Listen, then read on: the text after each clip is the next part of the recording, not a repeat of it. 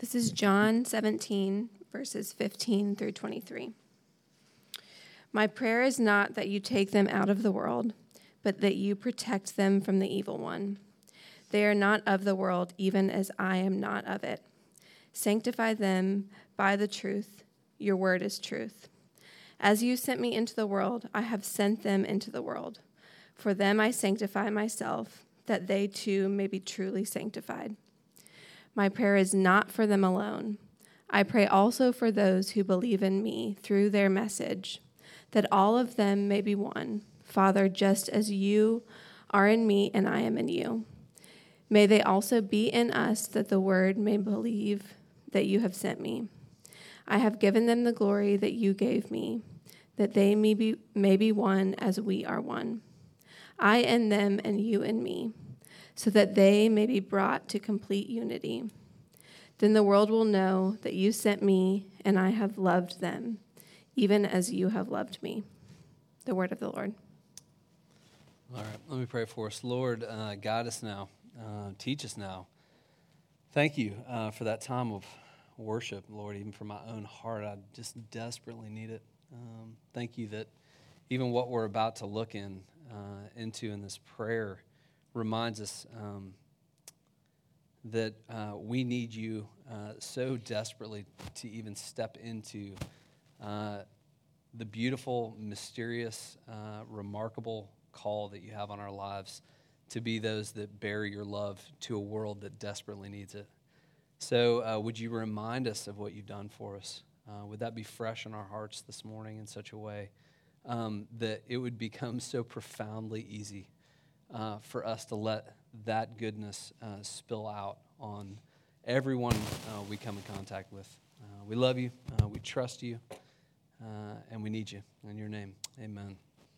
All right, have a seat. If you don't have a seat, there is a row down front. Uh, come on. Uh, we are spending this uh, new year, uh, or not the whole year, but the first three weeks of this new year, um, in this prayer of Jesus in John 17. Uh oh. Am I getting all scratchy? Is it my beard? Kidding uh, in this prayer of Jesus, but we're, oh man. Battery? Yep. I've got two bars. Kidding. Well, we'll see how it goes. If it gets really annoying, I'll switch, I guess. Um, sounds like a bad connection, huh? How about I stand really still? We're starting the new year in this prayer of Jesus. Um, to remember and uh, to really recast or uh, re remember the vision of why we are a church in this area. Should I switch? Oh, jeez. All right.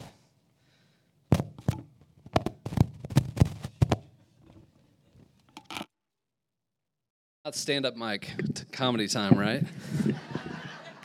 so, anyways, uh, no. what if my voice changed?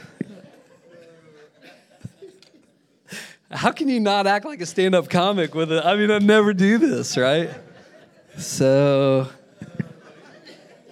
I just watched the Golden Globes and. Uh, no, we're spending three weeks in this prayer of Jesus uh, to remind ourselves why we're a church in this area and what does that even mean. I mean, Hal just announced Congregation 5. Why, why did Midtown, we're one of four congregations right now in Midtown. Why did Midtown not just grow one giant regional church? And what we're going to talk about this morning, in many ways, is, is one of the main reasons uh, is that we're a sent people, uh, that God sends us out into the world and sends us back into the places where we do life because He has a mission for us and He wants to bring His love and His message to the world through us. That's his prerogative. He didn't have to do it that way, but he's saying really clearly in this prayer, that's what I'm up to in and through you. And so uh, he's asking the Father in this prayer, I want you to do some really specific things for them. And then I want you to do some really specific things through them.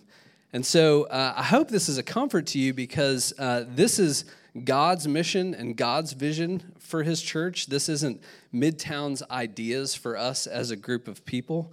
Uh, we really believe that that's the journey that we're on as a church is, is we want to actually grasp what the bible says is god's vision for our life and live out of that with passion live out of that with conviction uh, this isn't new year's resolutions like all right come on guys let's just do it differently in this new year um, this is embracing the reality that scripture says that we are new creations in christ that God has done something so profound in your life that you are actually a new being. It says you've been given a new birth into a living hope. And so we gather together as the church to live into our collective identity as his people, his body. And we as a group fight for what he teaches us to pray in the Lord's Prayer. Your kingdom come and your will be done on earth as it is in heaven. And we want you to do that through us because that's what you want to do. You want to accomplish your will on earth as it is in heaven through us. And so Jesus is praying for us, for his disciples in John 17, three things. And I've told you these are the three things we're going to talk about. We talked about one of them last week. That they would be sanctified by the truth. He says there in verse 17, sanctify them by the truth. Your word is truth. So we be sanctified by the truth, which means to be set apart by the truth. We'll say something more about that in a second. That we would be sent into the world. He says, as you have sent me into the world, Father, I have sent them into the world. Sanctified by the truth, sent into the world. And then lastly, next week we'll talk about we need to be sustained for that mission.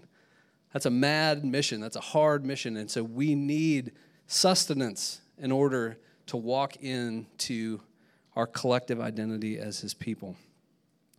So he starts his prayer by saying, I want them to be sanctified. He doesn't start the prayer, but he gets to the point in the prayer by saying, I want them to be sanctified by the truth. Your word is truth.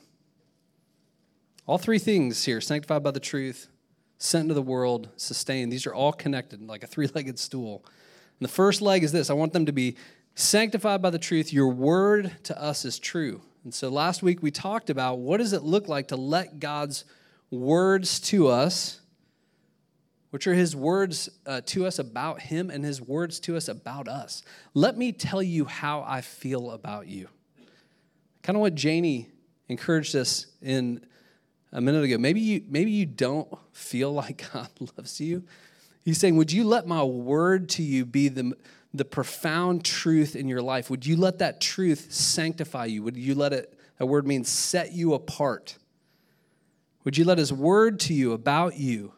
and about him, his promises to you, and the truth of what he did. He says there that I sanctify myself for them that they too may be truly sanctified.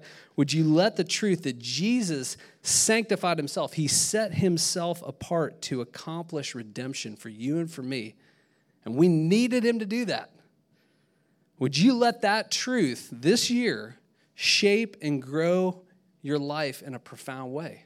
Would you let that be the lenses that you drop down over your eyes and say, I'm going to look at all of my life through the truth of what he says about me and what he says about himself? I'm going to let that sanctify me.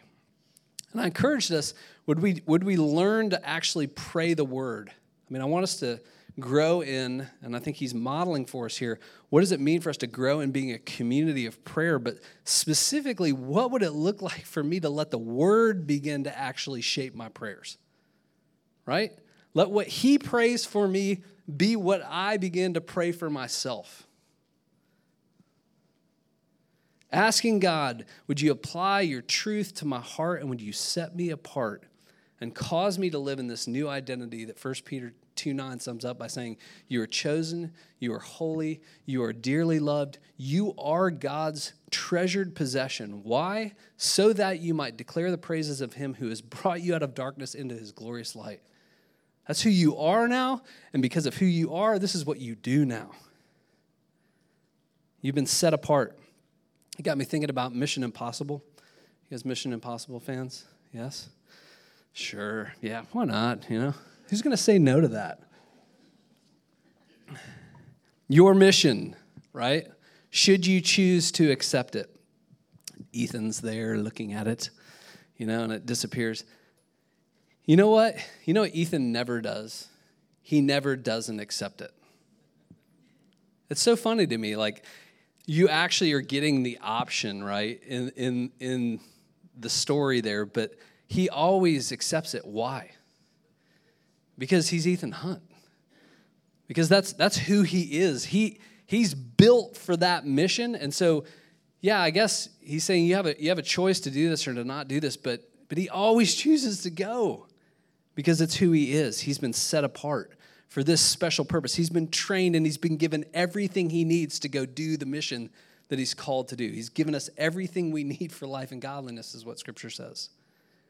It reminded me of like in the Old Testament when they were building the temple and they were amassing all of the things together that they needed for the temple, the articles in the temple. So there were all sorts of things that were used in the worship and sacrifice to the Lord. There were bowls and lampstands and curtains and tables and cups and different things.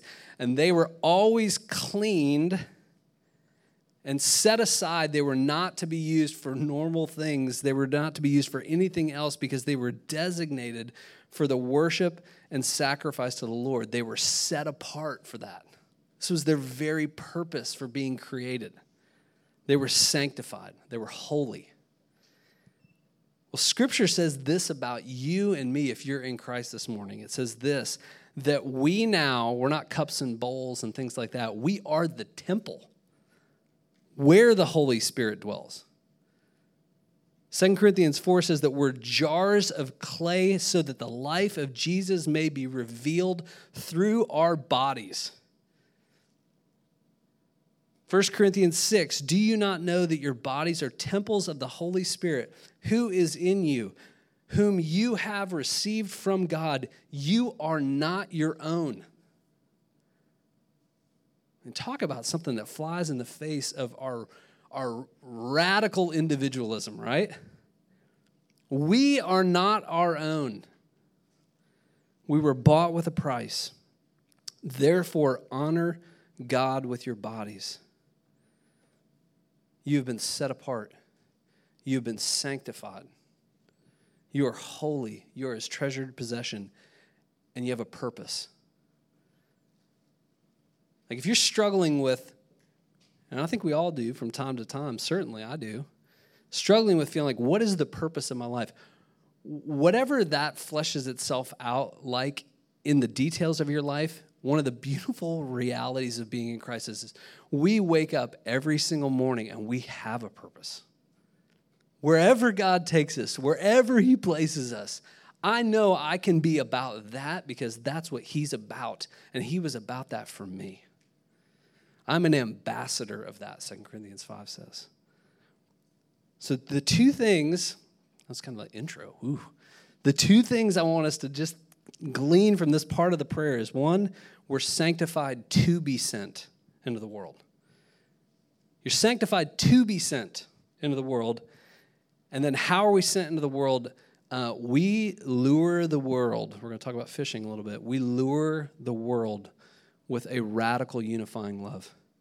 He talks in there about, I want them to be brought into unity and to love in a completely different way. So, sanctified to be sent, lured by unifying love. First thing, sanctified to be sent into the world. We were set apart to be sent. I was praying about, because this is what we do, we being me, preachers. Uh, what are ways that we can illustrate this? And I was, I was just kind of walking around the house and I was putting some stuff back, uh, cleaning out, you know, the, emptying the dishwasher. And I saw these, I saw china from our wedding who here got china for their wedding? Raise your hand. Yeah, okay. So everybody here, uh, all those people are at least 40 and up probably, because it is not a thing to do anymore. And there's a reason because you don't use it, right? It's in a cupboard. I literally pulled down the cup and I looked in the cup and was like, oh my goodness. It was like a cup of dust because, sorry, babe. Uh, it's in a very, very back uh, cupboard. No, we don't use it. So that got me thinking about this. Run the clip.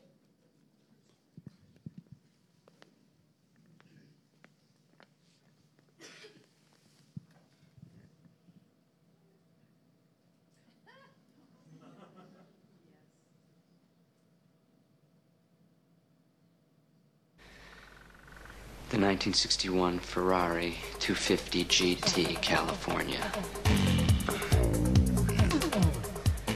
Less than a hundred were made. My father spent three years restoring this car. It is his love. It is his passion. It is his fault he didn't lock the garage. Ferris, what are you talking about?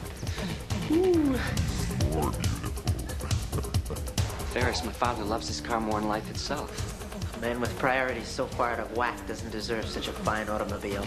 Oh, no, no. Apparently, you don't understand. Wow. Ferris, he never drives it. He just rubs it with a diaper. Hey, remember how insane he went when I broke my retainer? Huh? Come on, that was a little piece of plastic. This is a Ferrari. Que bella. Look, I'm sorry. There's nothing else we can do.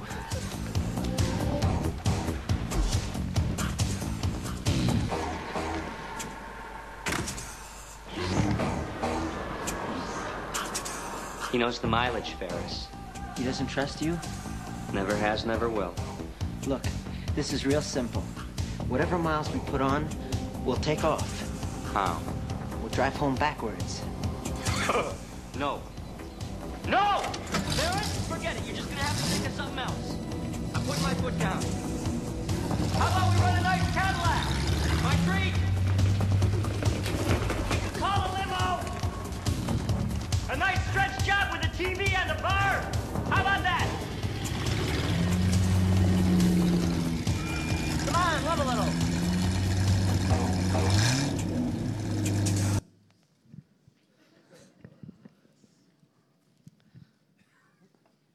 I just wanted to show that.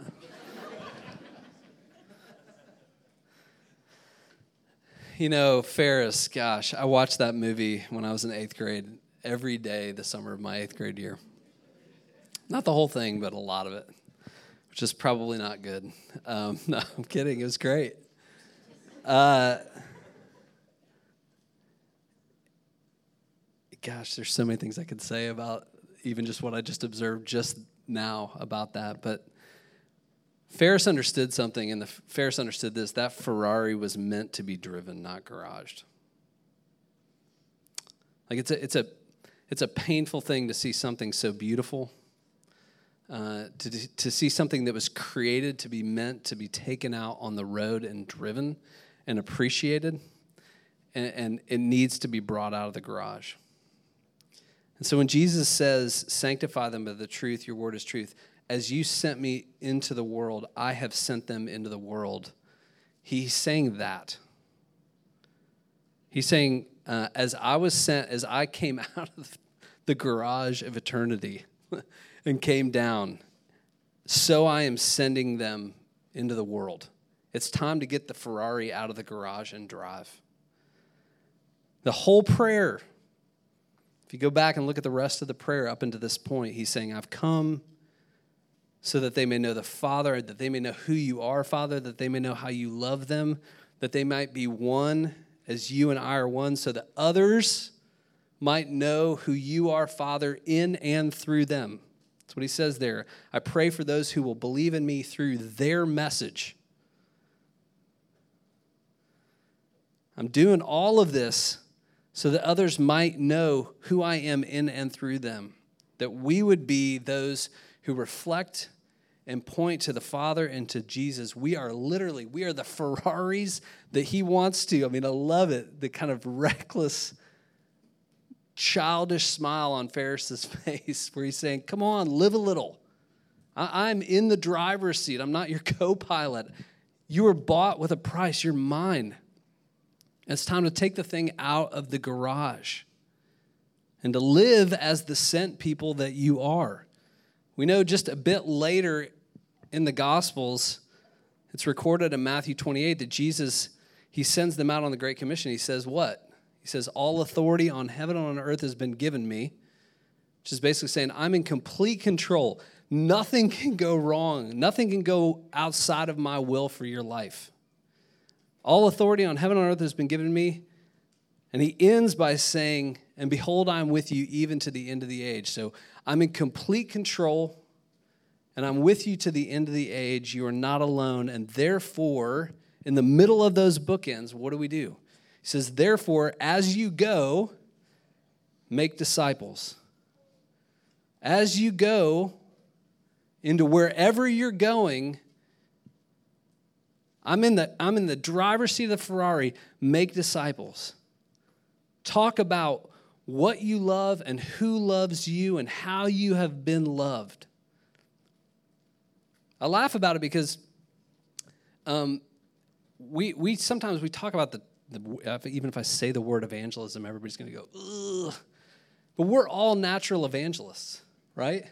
We all naturally talk about what we love and who loves us and what's important to us. I was on a ski lift in December in Colorado, and I found out that the guy next to me, he's like, Oh, hey, I'm visiting Nashville in a few months. And here's what he asked me He goes, Tell me every restaurant that I should go to in Nashville. And I'm like, You asked me that on like the last pole before we're about to get off. But what was he saying? His heart wanted something from me. And it was like, I want you to tell me what you care about, what matters to you, because that matters to me. And I want to go be a part of that. I want to experience what you've experienced. He's saying, evangelize me. Tell me what matters. Jesus saying, I've sanctified you to send you into the world. It's time to take the Ferrari out of the garage. It's time to pull down the china and throw a party. And sometimes I have to stop and ask my question, why, why is it? Is my, is my faith, is my love for the Lord like this finely diaper polished Ferrari that's in the garage? And he's saying, Come on, live a little, trust me. Show, show somebody what you have. I mean, what did Ferris go do with that Ferrari? Anybody remember the story? Where was he driving it to? School to set Sloane free, right? I mean, we laugh about it, but I mean, Ferris, I don't, you know, he's he's pretty self-centered with his motivations. I get it. But the point was, I, I, am bringing this into her life, and it's going to change her life as well. We had a group of our of our of the members of this church together back in November, and I, I shared with them a picture of this, and then another picture of this in the New Testament, where Jesus um, takes his disciples out into a boat for a miraculous catch of fish in Luke five. And he's been teaching all day, and they've been fishing all day. And at the end of the day, they're basically cleaning up their nets because they didn't catch any fish. Just another day, right? Just another day, just another ordinary day. And Jesus, it says in, in the text that he got into their boat, which is a statement of sanctification. It's saying, I'm setting you apart. I, I've gotten into your boat, I've climbed into your Ferrari, right? I'm in the, I'm in the driver's seat now. He didn't ask. He didn't say, Hey, is it cool if I get in your boat and I teach you something right now? He said, I'm stepping into your life and I'm going to change your life right now. And it says in that passage that he took them out. He says, I want you to go out into deeper water. I share with the members that, that that phrase alone has haunted me over the last few months. That he's saying, hey, there's, there's something out there for you out in the deep. Not in the garage, but out on the road. You want to experience me? You want to grow in your relationship with me? The car's got to get out of the garage. There's going to have to be some risk involved, there's going to have to be some deeper water. And after a long day of trying in their own effort to catch fish, to do what they believed and they did need to do to survive for that day. He goes and says, Let's go to deeper water. He tells them to let down the nets. It's a beautiful uh, reaction from Peter. He basically says, We've worked hard all day, Master, and haven't caught anything, but because you say so, because you say so, we'll let down the nets. And so, even in their doubt, you hear it in Peter, oh gosh, okay, whatever. Even in their doubt, they obey. And what happens? They get this miraculous catch of fish, and they're afraid they tell the Lord, Get away from me. Like, whoa, what's going on here? But I'd encourage us that what was going on, yeah, they caught a lot of fish and they saw a miracle, but what was happening in that moment is, is that they were being caught. That they were being caught and they were being called into the truest identity that God had for them. And he says to them at the end, From now on, you, you used to fish for fish, but now, from now on, you will fish for men. This is what I have for you. I'm calling you, I'm sanctifying you, I'm setting you apart to follow me into deeper water, to follow me to the point to where it says they pulled their boats up on shore. And they left everything and they followed him. All right, I'm going to follow you because you want to make me into a fisher of men. I want to encourage you. I think I said this to the members. When we started this, this congregation, it was about seven years ago, there was about 40 or so of us, 40 to maybe 50 of us, and about 20 to 30 kids, maybe. When I checked in with Jen this morning, there are 150 kids in Kidtown. Everybody's like, oh gosh on the roster, there's not, yeah, there's not 150 back there. Trust me, we'd know. and we're about, we're about 200 to 220 people. That's about six times larger than we were when we started in six years. Let me tell you how that's happened. It's happened not because I'm some remarkable preacher or we have some remarkable facility. The cafetorium is beautiful. It's happened because of y'all.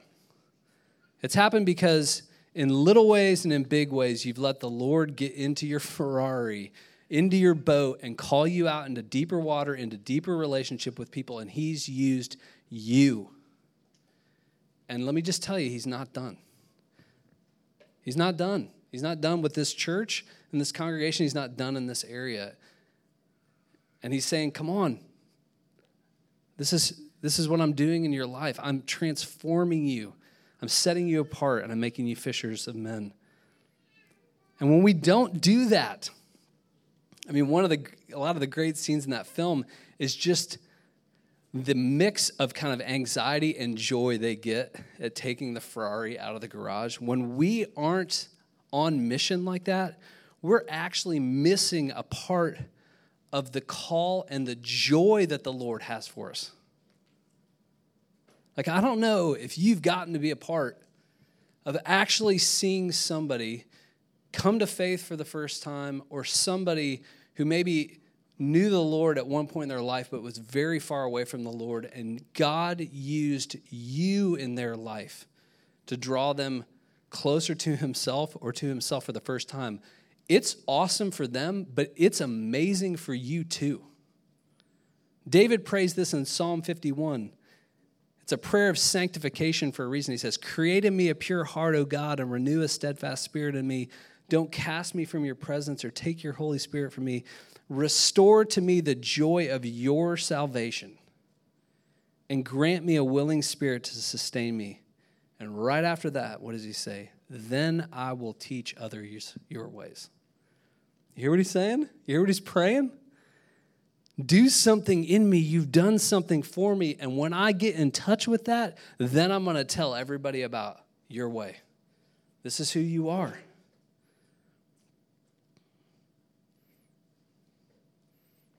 We were sanctified to be sent into the world.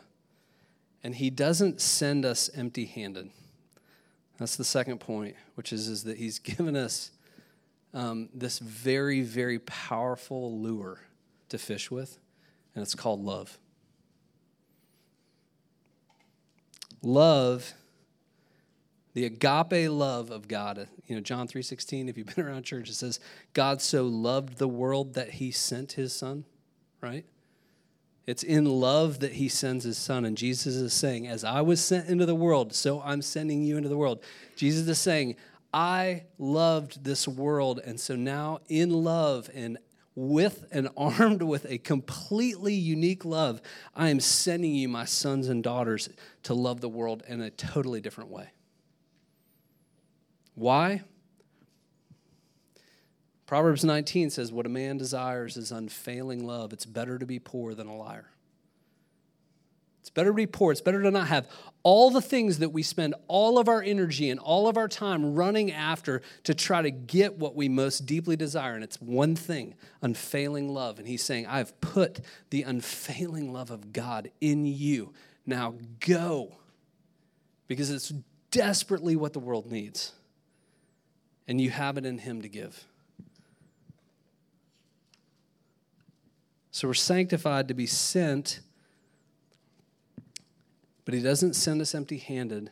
He gives us His truth, He gives us His Spirit, which is what? The fruit of the Spirit? Love, joy, peace, patience, kindness. Paul, where you at? Come up and sing it with us. Kidding. Yeah. The fruit of the Spirit. It's, it's, uh, I'm a, I like to fish. I like to spin fish and fly fish. Have you ever been fishing and not catching fish? and you're next to somebody who is catching fish, and you're like, well, I'm doing everything that they're doing. And at least in fly fishing, the way this works is they say, well, what, what do you got on? Like, what are you, what are you fishing with? And I'll be fishing with whatever, like a woolly bugger or something like that. And it's like, oh, you need like a size 20 midge, which is like this microscopic thing that barely fits on, uh, you know, on the end of your finger. I would love for you to think of the fruit of the Spirit. It's like your fly box. Okay? And depending on the stream, depending on where you're at, depending on the temperature, depending on the time of day, depending on the circumstances, you're going to need all sorts of different flies in your box, but you've got them all because you've got the fruit of the Spirit. And, and you need the right fly at the right moment, presented in the right way. And that fish, because it's hungry, it'll eat it. And what Jesus is saying when he's saying, sanctify them by the truth and have unity in me and be one in me and I in you and you and me and them and me and all of us together, he's saying, I'm packing their fly box full of everything that they need to go do the fishing that I've called them to do. I've set them apart and I've given them everything they need to love in a holy, unique way.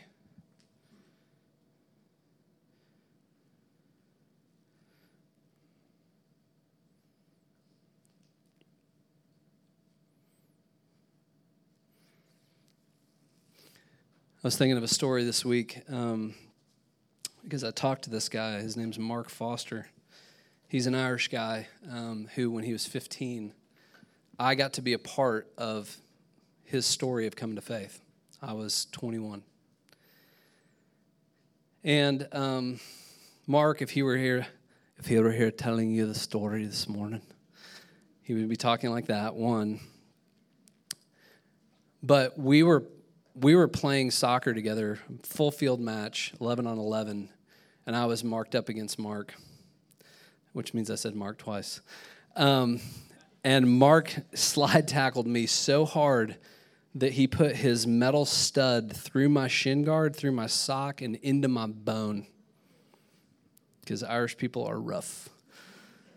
And I remember I was laying there on the ground, I had blood like pouring out through my sock, and I was holding uh, holding my leg and wondering, can I stand? can I even get up from this? And I finally kind of collected myself. And when I stood up, he was standing there like this, literally fists up, and it wasn't a joke. And I kind of looked at him and I kind of laughed and then I kind of jogged off the other way. And Mark would tell you that was the moment I want to know more about what's different about that guy. Mark's journey with the Lord didn't start with my remarkable evangelistic skills and ability to explain the nuances of Scripture to him. It was that I didn't punch him when he kicked me as hard as he could. And he would go on to tell you, he's like, I, I expected a fight because that's what everyone else does is they throw a punch after that. But you didn't. And I was like, what's up with that? Why? Well, I'm a Christian and I'm on a mission trip, so I can't punch you right now. But if you were at home, I would have hit you. Kidding, no. Seriously, I mean, it was like a it was like a moment of realizing this is not that complicated. Like the the the open door was not um, some great faith explanation. The open door was love. It was caring about him in a different way. Now Mark's here in the states, and he's a soccer coach, and he's bringing his faith into what he's doing in a in a at a state school in Arkansas. And he shares with me the difficulty of that and what does it mean to live his life as a believer in this context. And all I'm thinking is this. This is John 3 John 1. For I rejoiced greatly when the brothers came and testified to your truth, as indeed you are walking in the truth. I have no greater joy than to hear that my children are walking in the truth. I have no greater joy. When I'm listening to Mark talk about this, I'm realizing, man, my joy is going up. He's restoring me to the joy of my own salvation through how I got to be a part in the link in the chain of the story of Mark Foster. I think we're missing out on so much joy. We're, we're trying to hunt it down through a lot of other things.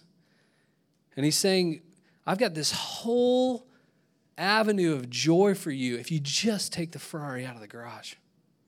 If you just let me drive it, if you just let me sprinkle some of my love into the world around you, it will change, it will transform the lives of people. The least of which are those 150 kids I just talked about in Kidtown. Man. I mean, seriously, is that childcare back there or is it discipleship back there? It's a question you need to ask yourself. I know how, how to answer the question. I'll tell you what it is. It's, it's not childcare, it's discipleship. We are those who have been set apart to love our kids. Our kids, remember when we take vows, when we baptize these kids? Our kids into the truth. They have been set apart to be loved by us into the gospel. That's a place, if you're wondering even where I can start to drive my car, Trust me, kids love riding in the Ferrari, right?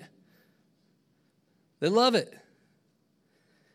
Watching the Golden Globes, uh, you know, and I get it. It's is it challenging? Yes. Are you tired? Yes. Okay. You remember the award ceremony, the Golden Globes that just happened, right? How many people watched it? Yes? No? Oh, wow.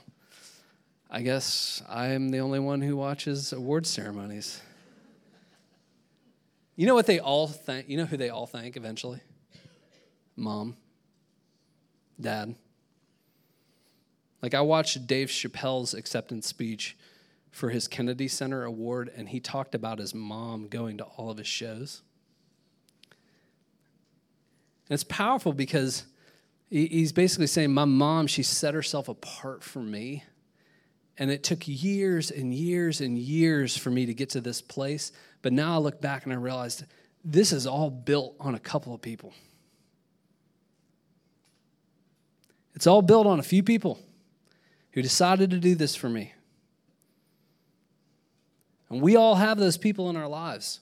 I asked the members, write it down. Write down who fished for you. Who was the person who decided, I'm going to be the vehicle of the love of God in your life, and it changed your life.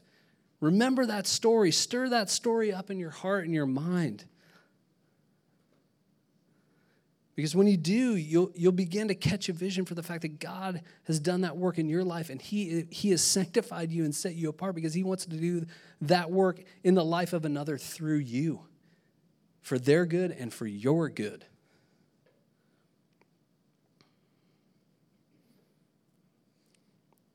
So I'm going to give you one last term. Jeez, man, I'm, whoa, we're going to have to cut a song.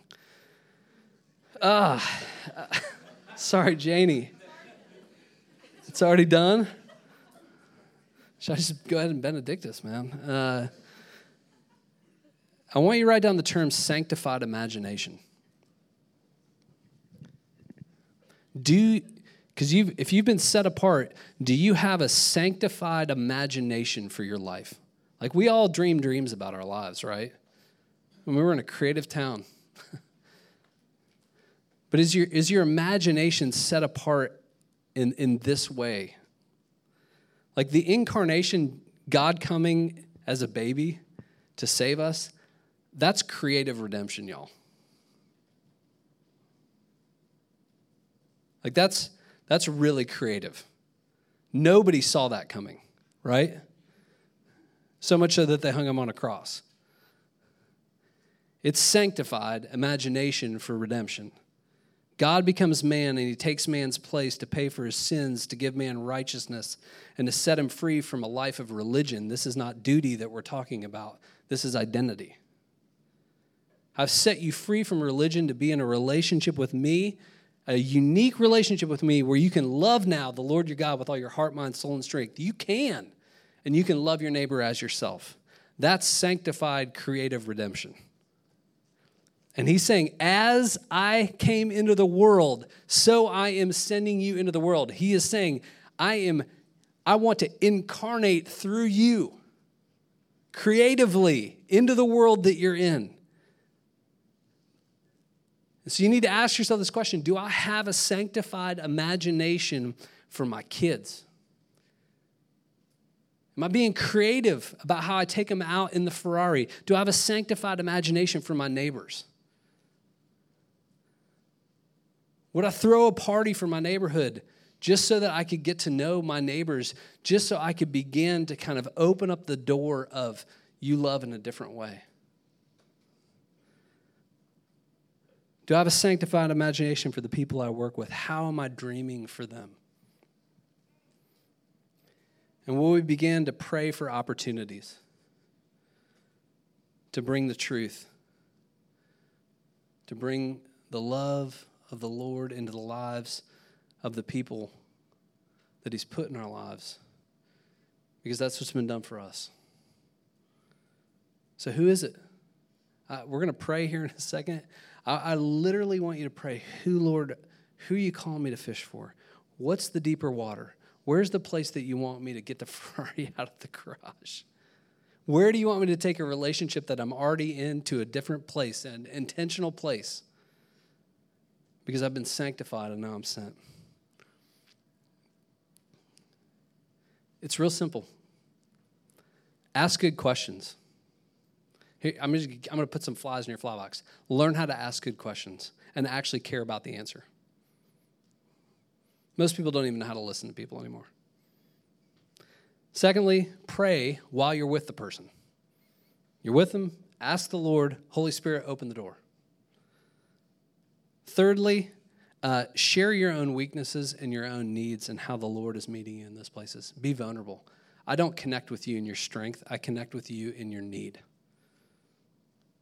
And lastly, serve them. I mean, the picture of this in the Gospels is Jesus wrapping that towel around his waist and washing feet, right? And why did he wash feet? Listen to this in Romans 10. How can they call on the one they have not believed in? How can they believe in the one they have not heard? And how can they hear without somebody preaching to them?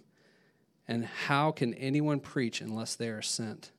As it is written, how beautiful are the feet of those who bring good news.